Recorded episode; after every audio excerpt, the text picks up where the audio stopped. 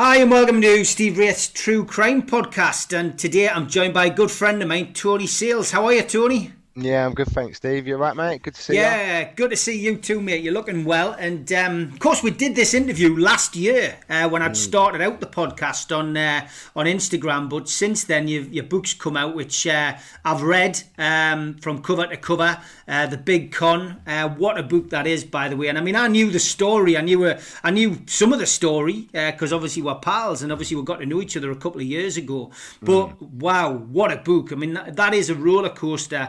A A roller coaster ride, and of course the subheading there, how I stole thirty million and got away with it, I think is certainly going to appeal to the listeners on the show today. Yeah, I mean, something we thought about for ages as well, because um you know, I was like, oh, I don't really like the title of getting away with it, because it's not kind of the message that I want to send to people, yeah, because I didn't get away with it. But um I suppose the catch of it all is is when you read the book, you know, and you kind of understand the stuff that you do get away with on the way through, which most people that have been involved with crime can kind of relate to. And most people that have been at any level of criminal, they bundle through different types of crimes that they do to get to wherever it is they're going. And kind of that's just what I've done, you know. And uh, so to unravel them for any police officer anywhere in the world would be kind of impossible. I can't even remember half of what happened. So how would anyone else ever prove anything? So... yeah, brilliant. I mean, look, it's it's a great story. We're going to touch on a, a lot of the stuff that's in the book today, just so people get a flavour of it. My aim really to get you back on was that people go and buy the book. And honestly, you can get that on, on Amazon. Uh, get yourself down into the description box for the video today. Uh, I've stuck a few links up there, but honestly, all good bookshops and some bad ones as well will sell that book. And I honestly, I, I wouldn't big a book up if I didn't believe in it. And this book is brilliant. So get out there and, and buy it and uh, or download it, however you like to read your books, because honestly, this is one you'll not be able to put down. It's a page-to-page turner, and it's uh, it's well worth well worth a read.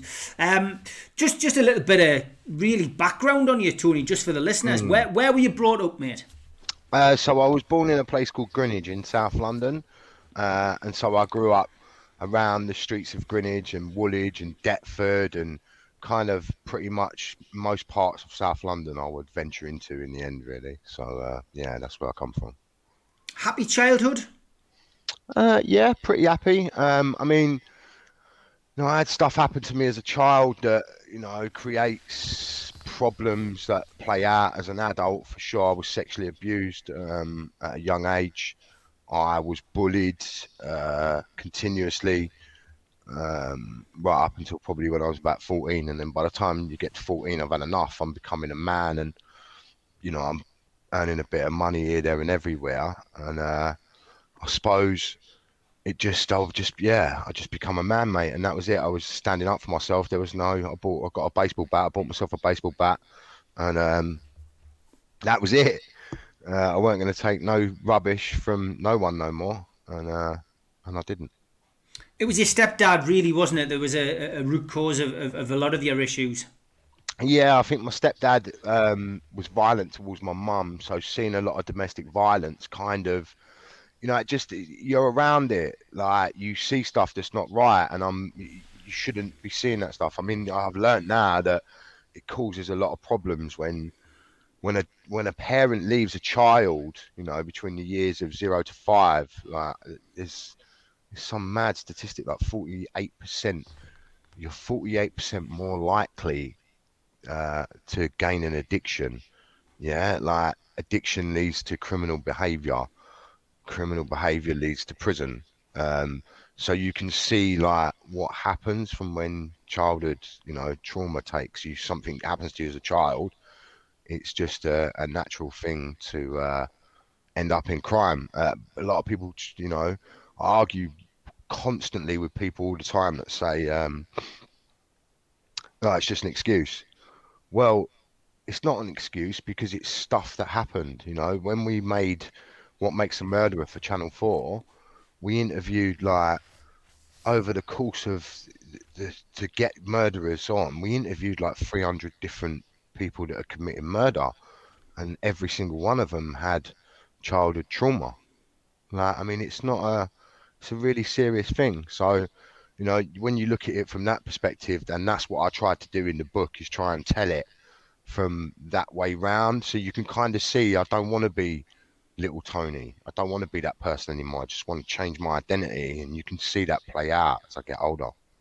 Yeah, I mean, um, the trauma side of things is something which seems to become more apparent in a lot of these podcasts that you see, you know, done on a on a week to week basis with former former criminals. And Freddie Foreman, um, you know, somebody who you and I both know well. Um, you know, when we did his documentary, Fred spoke, you know, specifically about the trauma of seeing dead bodies in war-torn, bombed London. You know. Mm, yeah, I mean, I, I I say it all the time. We. We've been, we had two wars more or less back to back in this country, um, that the generations before us would have had masses of trauma, because the men go off and fight war, the women have kids, the kids, everyone's struggling, the food's low, the rationing's low, like everyone's hungry. So how do you get around that if you're from a, you know, a working class family? And that's predominantly where crime happens. You know, that's what I said in the book. That was a point that I made that's really important, that, you know, if you've got money or you're given the, the education, the, an understanding of the education that's needed, yeah, because I was a kid that was given the opportunity to get education, but I'm wayward, I'm disruptive, because I don't actually understand. They're trying to give me the same information as what they're giving these other kids who's got their middle class or upper class mum and dad at home, yeah, giving them the understanding of the information that they're getting. I never got the understanding of the information. Yeah. I, I'm not understanding that process of the information. So like, I might be getting it, but I'm not processing it through my mind. So um, that, you know, I think nowadays that, that they get this kind of stuff now. Plus you add into the mix, I had A D H D, all these other things. My mum. So you were saying about my mum, she was a drinker. Um, I'm living with my, my grandmother. My dad's left. Like, there's a whole set of circumstances that lead you down that road, and it's lovely to see all the others talking about trauma now, um, and talking about all of that kind of stuff, because it's so important, and that's how we we get better. A lot of the people that are, are criminals just end up in that criminal way. You know, people say there's no honour amongst thieves, but you know, I know plenty of thieves with a lot of honour, so that's not actually true. Yeah, in the book you talk a lot of, uh, you know, uh, being bullied. And I mean, again, that it, it's an awful thing. Kids can be cruel, can't they, at school in particular, and, you know, being labelled as a as, as a tramp. I mean, I, I can, I can, you know, basically, you know, go back to my school days, and probably I got pushed into private school because I was a couple of years behind. And, and I remember being called a tramp myself. And it's those kind of things stick. It gives you a bit of stigma. But it's, I suppose, if you're a certain character like you are, and certainly like I've been, I, I don't know, it, it, would you say it's character building as well? Yeah, yeah. I mean, I, I've kind of, over the years, I've had loads of discussions with like doctors and professors and psychologists, and they all say, you know, all the stuff that's happened to you, that's what makes you who you are today. That's why you can see an opportunity quicker than most people. You can take that opportunity. You've got drive. You've got, you know, no matter where you get, no matter what you do, I'm always the same, Steve. I never, ever change it. I still wear the same clothes now as the day you met me, mate. And nothing yeah, yeah.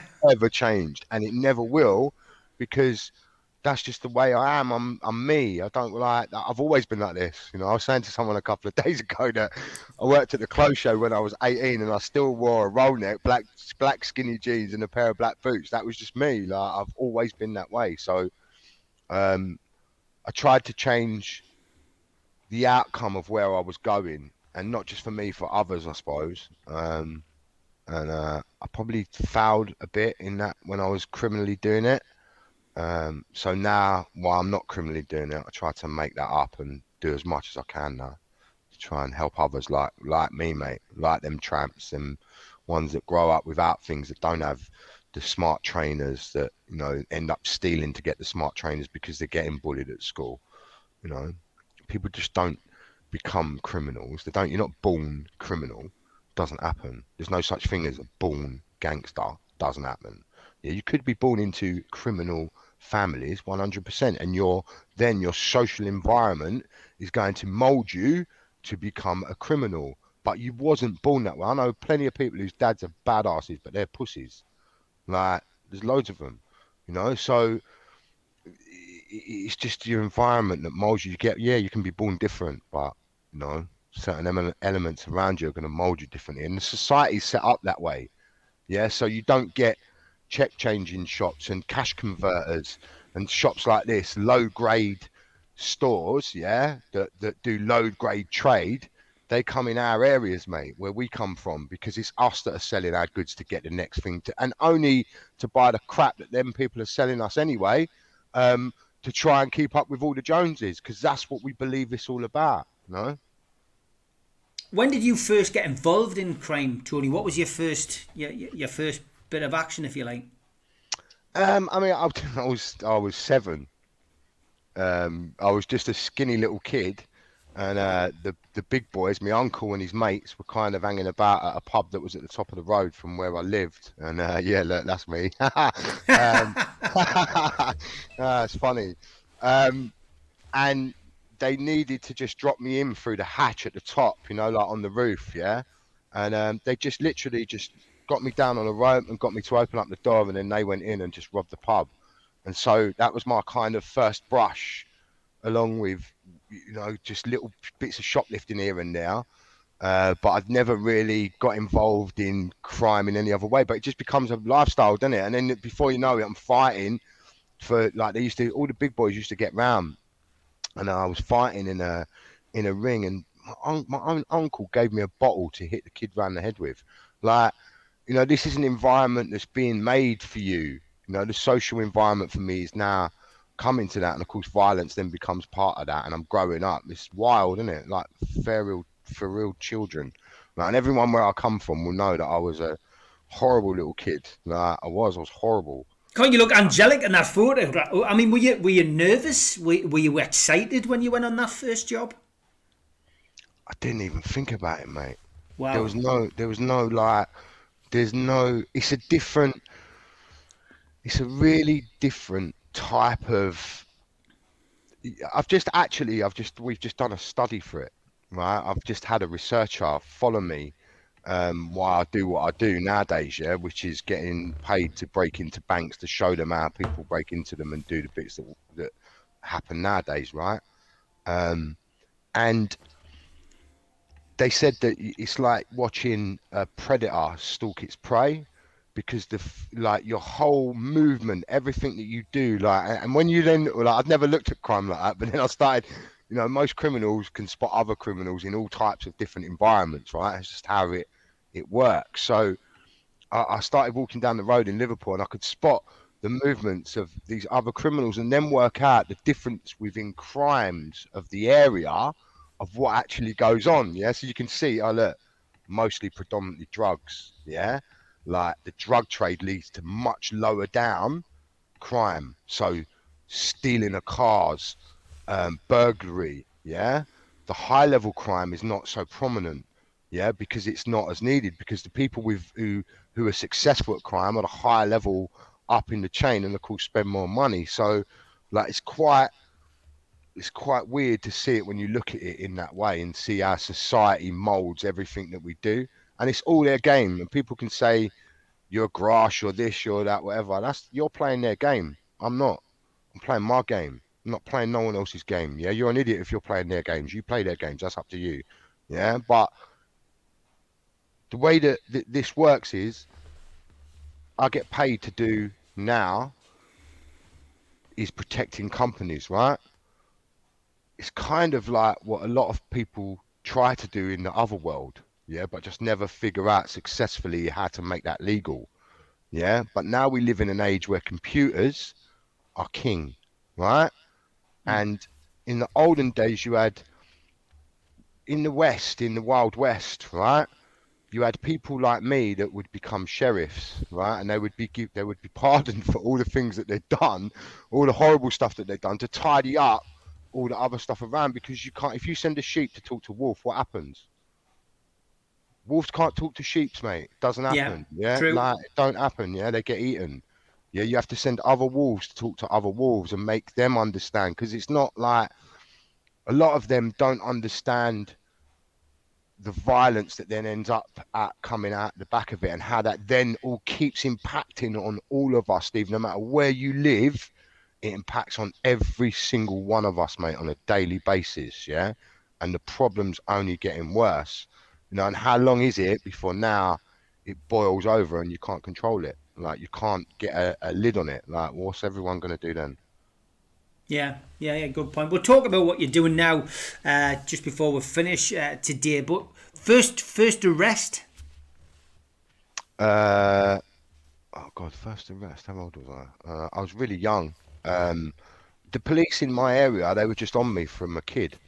They were just like, they just, they were different back then. They were, they were, you know, they, they kind of, they looked at kids differently. Like, they knew that, I suppose they thought I would go into a bank robbery, armed robbing, yeah, because they'd come up and just say stupid things. Where you going, blag a shotgun, or stupid things like from a, a police constable. I'm a twelve-year-old kid, they're saying this stuff, yeah? Like, it just seems like a really weird thing to say, but I suppose when they're looking at the generations that's come up before me, it's all armed robbery and it's all that kind of stuff, and it was their job then to know the little scallywags that were up and coming around.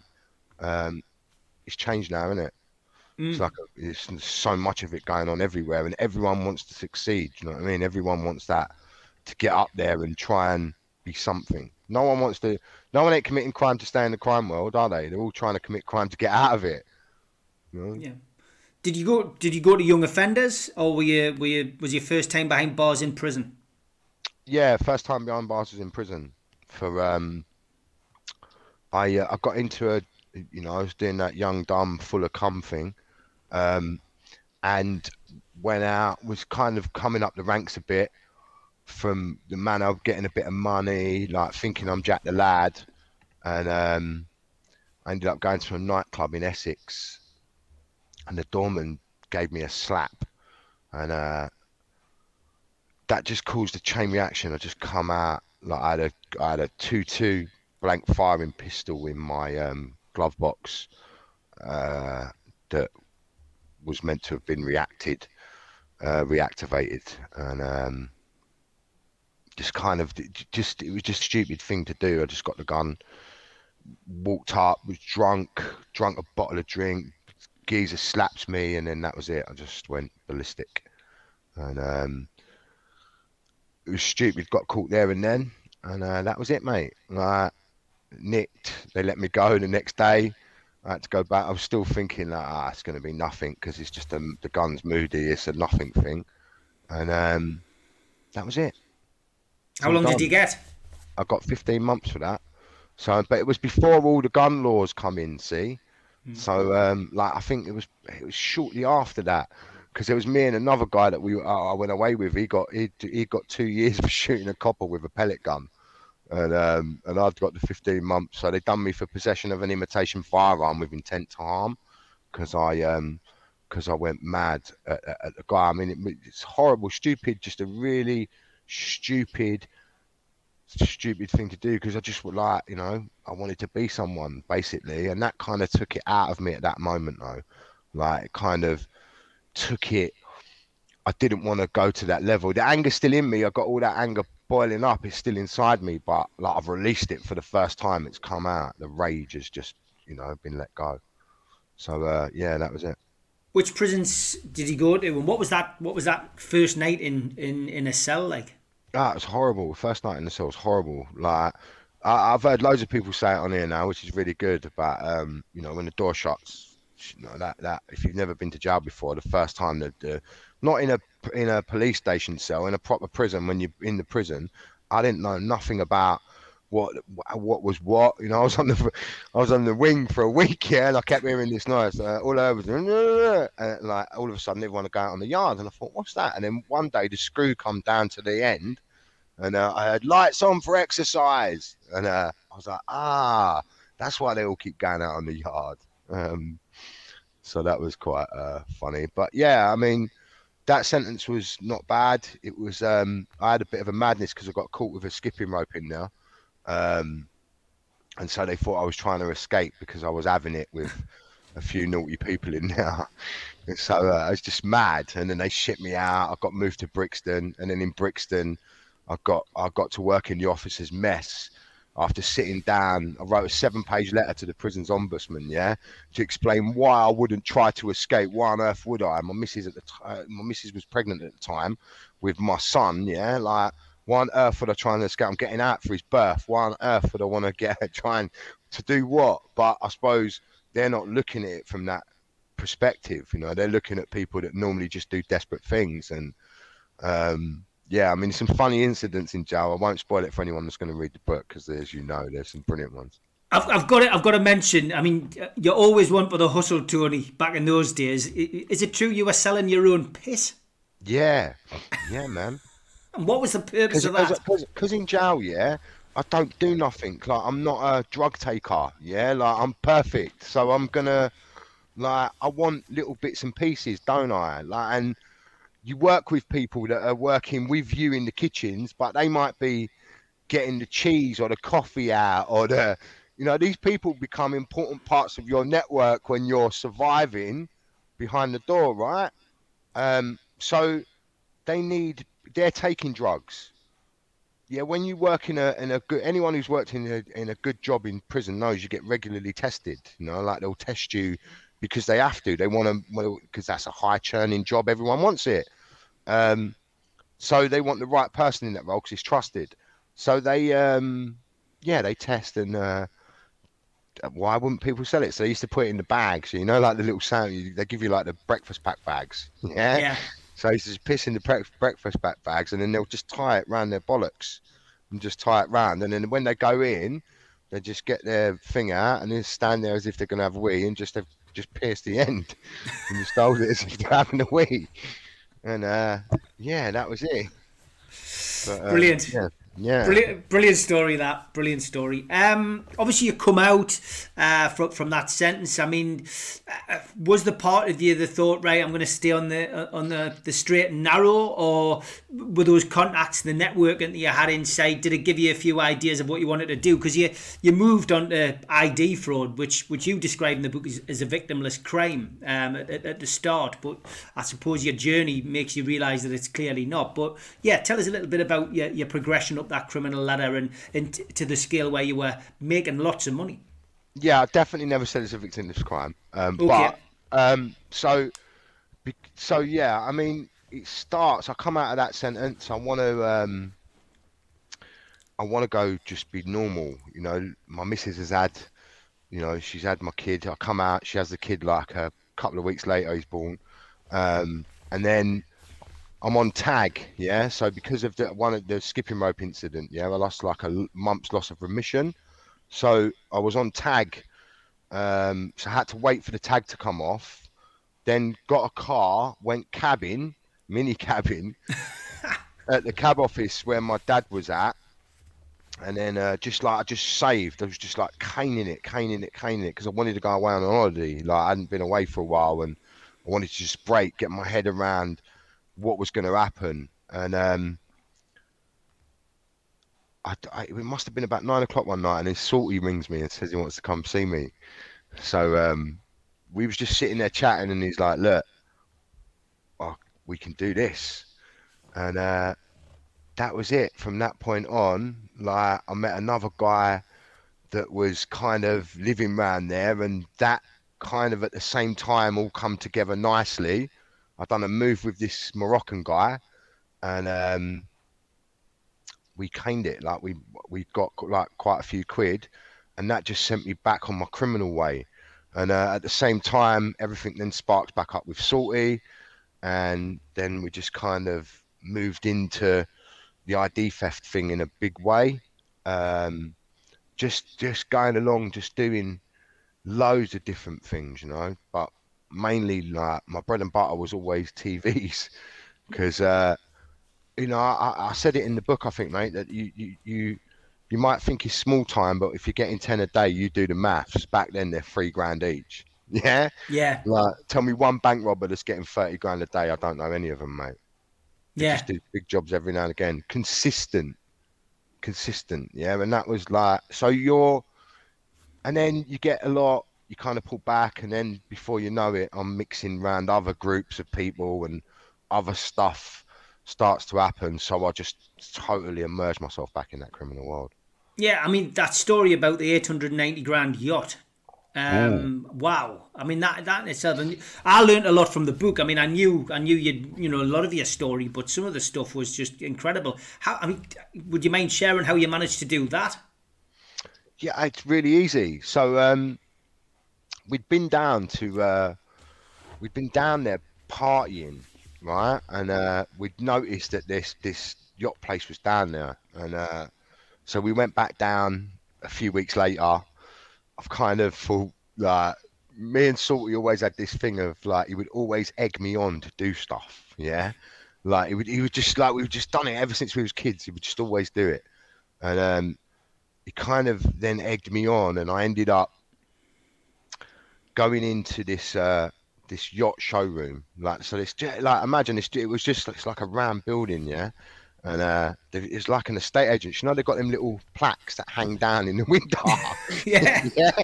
It's got, like, all pictures of boats, just, like, on, like, all just going round. So um, I was like, oh, well, that one looks good. That one, like, you know, that looks pretty cool, that one. Um, let's go in. So I go in. I initiate a conversation anyway. So they um, they do finance. So at this time, we're like, I figured out the finance system properly. Yeah, I know how to make driving licenses. I know how to make all the bits and pieces that you need to get something, obtain something uh, on credit or finance. Um, so of course, I I, I want to go for the boat. So uh, of which I did, and um, I kind of go away. I'm I'm messing about. I don't want to spoil it for the people that will buy yeah. the book. Yeah. So uh, I kind of go in, go out, come and come away, and. Um, I'm sitting there waiting for it to go through, and I can just see this blue lights just coming down, like down this hill, just coming down. And I thought, my arse is going ten to the dozen now. Yeah, and I'm just sitting there thinking, I wonder if they're for me. Like, I think they're just for me. And uh, as they come down, that was it. I was just uh, up. I got out. I had a big motor. I get in the motor, and I just come out. And as I come out, they're coming in, and I was off. But um, yeah. I, I, It was all just, it's all just digital, Steve. It doesn't matter about the amount. Yeah, the amount doesn't matter. Um, but you kind of like they it changed. Like as we got more notorious at doing what we done, yeah, you could see how the institutions behind all the lending started to change their approach. You know, because up until that point, there wasn't really no security features in the background to prevent people like me. So in the in the early days, you could go and hit a company for three days with the same profile, and they wouldn't know about it for three days. So every if, as long as I knew, yeah, they all use G E Capital. Yeah, wow, look, bang, and hit just every single one that does G E Capital. So at that time, it might have been Currys, Comet, all the like electrical retailers, and I can use the same. Once one's gone through, I know it's going to give me the amount of money that I want. I can hit that for three days constantly with all them stores that do that same one, and they won't pick it up for three days until until the paperwork came in. But of course, then computers came. It all started to get more and more sharper, because in the early days, they used to have to phone the applications through. Um, but as it got on, now they fill them out on... Uh, App, computer applications, and now of course it's all live online. Get your video up, plonk your face there, and do uh, do all that kind of stuff. But um, you know, it's massively needed, considering how many people are out there trying to steal information on a daily basis.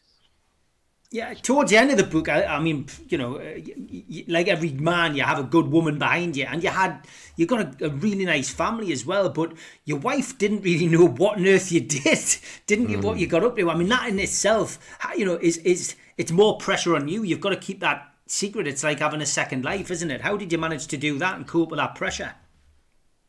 Um, I suppose I've always lived a double life. I suppose my whole life, I've kind of always tried to be someone else, so it's comfort zoney. You get, you know, you're in the comfort zone. I, I don't know, it's something weird. Like when you first, when I first went on the run, yeah. So I being on, I was spent six years on the run, right? So the first day I went on the run, I was quite like, oh, what if, what if they see me? What if they see me? And then I kind of went into this not caring anymore, and then mm-hmm. became another character that had to just keep everything cool, you know, because if I I can't tell her. Yeah. I can't, like, I can't tell her because, you know, she thinks we're living in the perfect zone, don't she? Like, and now everything's just about to go down the pan. Um, it's all just coming to a head. The pressure was massive, uh, like hugely massive, and something I probably at the time, I'm not going to lie, I never even thought about it. Yeah, of of the pressure, I could feel it. Like obviously, I could feel like kind of, I could feel the intenseness of the pressure of the stuff, the situation of everything around me, but I didn't really see it. One of my mates did. He said to me once, um, "You're going to have a breakdown, you, if you carry on."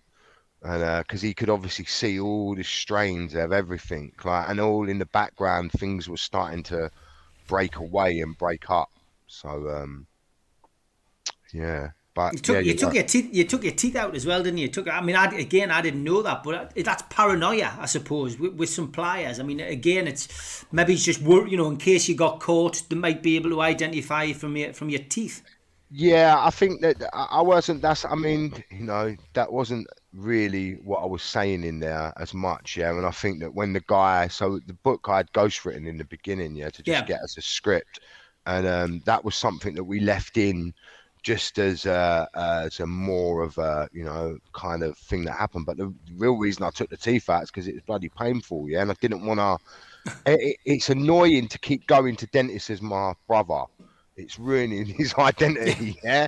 Like, and I'm kind of having half a moral conscience about that stuff at the same time as well.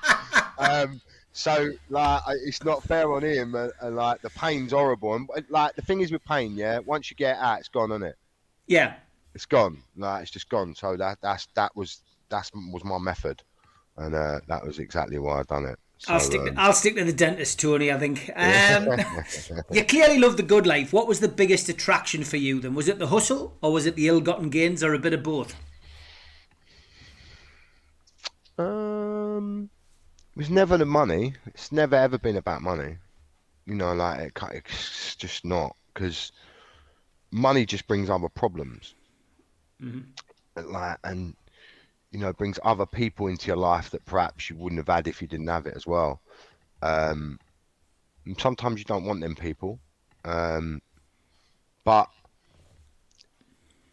yeah, I, I don't know, Steve. I suppose it's, it's a real strange one, because I've had better things happen since I've been straight and doing all the, the straight stuff than I ever have. You know, I feel much better about me now. Like, I feel, you know, the other stuff, when I, when anything I'd done before was always trying to hide or cover things up. Like, it was, it was never for an enjoyable purpose, you know, like, it was just to cover it up. Like, it's, it's really different, like, when you go and do something now, because I'm going, because I want to enjoy it, yeah? Because, like, when you've got all them ill-gotten gains, or you've got, you're on the run, or you've, you've, you know, you've done something dodgy to get there, you're constantly doing that. Like, and if you ain't, you're an idiot. Because if you think they're not looking at you at any point, you could be looking at any of us at any point, and you just don't know that. And so I was always conscious of that. I always wanted to keep that in my mind. And I, like, when I was criminally active, I would keep that in my mind at the forefront of my brain. You know, no one, small handful of people knew where I lived. Uh, um, I wouldn't drive the same car. I wouldn't drive all the time. I wouldn't. I, I'd you move differently. You move like totally different. What was the turning point for you, Tony? Um, so there was a few things. I mean, it, you know, there was a, a a couple of things that triggered it along the way. There was on that arrest. Um, when I get caught eventually in Sheffield, um. The arresting officer, we get bailed, we go back six weeks later, she throws us in the cells, and um, she must leave us there for about an hour, and then she comes down and she's like, ah, I hope you're really proud of yourself. And I'm like, what do you mean?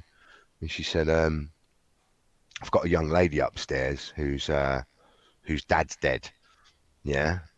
And I said, uh, yeah? She said, well, that's the identity that you stole. So now, like, we've got a dead dad involved. I've never really seen a victim. Now I've got a woman upstairs devastated because we've used someone's identity like that. It's kind of like a real eye-opener. So I felt totally deflated, Steve. I felt sick, winded, the whole lot, which I should have done, and I do, yeah? Um, so that was one part of it. And then after, you know, I jump bow, go on the run, I'm still being selfish. I'm still just thinking of me. I don't even think about that again. Yeah. I've then, um, Lynn comes to see me. Uh, she hasn't seen me for ages. She just, you know, after the arrest, you know, what can I tell her? I've been on the run for six years. She don't know about it. And, oh yeah, everything's just all bullshit. Um, so when she finally calms down, uh, she comes to see me on the visit, and uh, I was sitting there. I've got like um, my vest on. I was in uh, Doncaster prison, and um, I'm waiting, and uh, I see her come in, and she's got my son Zach holding it, holding his hand, and uh, he's just crying. And I can just see him crying, and uh, she, when she gets over, I say, like, what's up with him? Like, why is he crying like that? I'm thinking, like, what's gone on? There's something gone on outside, like. And she says, um, why do you think he's crying, you idiot? Like, his dad's in here, in jail, and now he's got to come all the way up north to come and see his dad, who's in prison, that was his hero. Like, and I kind of just was like, whoa. And I just... I, I, at that point, like, any father, any man who, you know, it's your kid, isn't it? I, the kid didn't ask to be brought here. It's my kid. I brought him here. I chose that I was going to be a man and take care of my my child. Um, and I, I didn't feel that I was doing that in the right way. So, um, as to be a role model, you know, um, for your children, what I was displaying was not a role model. That's not a good message from my kids. Yeah, so... I had to change what I was doing. I had to change how that was going to happen, which, you know, it's a long time ago now. um, and it was, you know, the people that uh, are out, just coming out just now, yeah, I've done this ten years ago when no one was doing it, right? So coming out with it all back then and approaching the government, like, I actually went to the government first, yeah, um, Uh, in jail, I went back to the wing. One of the guys in jail was a lord, yeah, and he knew some people um, in the government. In these, like, in in the D category jails, yeah, you get all different types of people in there, yeah. So he, he'd been in there for a bit of money laundering. So, but he had some connections to the Home Office. He's dead now, God rest his soul, yeah. But um, he um, he got me a connection in there, and so what I done, I made a Moody passport, yeah. And um, I went into the Home Office with a Moody passport, right? Um, beat all their systems. um, I get to the guy, the head of fraud for the for the U K government at the time, and uh, I just I was arrogant, I was stupid. Like I, I, I'm living in a film at that moment. I'm kind of being a right idiot, yeah. Uh, I wasn't really thinking right, and just threw the passport on the table and went, oh, your system's a bit rubbish, isn't it? and, uh, and I sh- shouldn't have done that. I know it's funny, yeah, and it is a funny scenario, and we can laugh about it now, but at the time he weren't laughing. Yeah, yeah. He, he was kind of sitting there. He couldn't even talk to the guy. He was just like fuming. You could see the steam coming out of his ears. And um, he just told me that there wasn't an issue with fraud. and uh, and they just shooed me away and tried to shut me down. So I, I had a long road ahead. Uh, of trying to get, because it's really like the world I work in now, mate. Yeah, like for the fraud side of things, yeah, is totally dominated by police, ex-police officers, or ex-military officers, or ex-security something. Yeah, it's really, really dominated by that, and so they have a, they don't just trust anyone. You know, they don't just allow anyone to come into their circle. You have to prove yourself for a long time, and it took me a long, long time to get that credibility, to prove myself, to make sure that I can do that, you know, and that, that that's what we do now. Yeah, I was going to say, I mean, that, that is what you do now. You turned your life around, um, you know, ten years now since you walked away from, you know, the, the stuff that's covered in the Big Con book. And and you've become really successful, you know. Not only is your, your expertise in preventing crime uh, become much sought after, you, you go out and speak, you're producing T V shows now, and, and, and you've written a, a best-selling book, and, and now there's going to be a dramatisation of your life on, on T V as well. I mean, it doesn't get much better, does it? No, I mean, it, you know, like, yeah, it's a funny one, isn't it? Um, it, yeah, It's it like so all that kind of stuff, the book, all the T V stuff, all of that kind of stuff. I, I I'm, you know, the the messaging from that is what's really important, because sometimes it can be skewed. You know, like you can, people get it twisted. They think it's all about the best tracksuit that you've got, and you know, it ain't about that. Like, but we need to get to a level playing field where us further down the pecking order in the lower classes, yeah, don't feel oppressed by those above us. Yeah, or don't, and definitely should never be ridiculed about certain aspects of that person's life, um, because we, we all deserve a fair shot, right, at life. You know, we all do. When, there's no, no one's born with no rule book. Yeah, like, and everything else here is like rules that we abide by. Yeah, that we stick by a society that was agreed for us by ancestors that we don't even know. Yeah, so. You know, who's the fool? The fool or the fool follows the fool? Sometimes you have to be change things, yeah? And you have to change the way that we're thinking, change people's thought processes. Like, you know, it's, it's real stuff. Last two questions, Tony. Uh, first of all, what would you say to a young Tony Sales thinking about embarking on a life of crime? Just don't do it. Just believe in yourself, yeah? And go and go and try and find an industry that you enjoy and feel confident about trying to find out everything that you possibly can about that industry, yeah? Like, I struggled for a long time being me. Like, when you talk at the, some of the levels that I've spoken at in the past with some of, you know, world leaders in the room rooms at times, yeah? Like, when you're talking and telling them about scenarios of how stuff can happen, yeah, I've been confident, I learned confidence to say what's on my mind in that way, um, and not feel, just because I might not pronounce a word right, yeah, a bit like Del Boy, but not too much like Del Boy, because that, even that's just a piss take of people from our world, yeah? Yeah. Like, and like, because I don't view that as whatever, yeah, because we have to look at this for what it properly is. Enough's enough, yeah, like, so, you know, that's that's what I'm all about, mate. Last question. The pandemic, of course, has caused a major rise in cybercrime. Have you got any tips for people at home on how to protect themselves?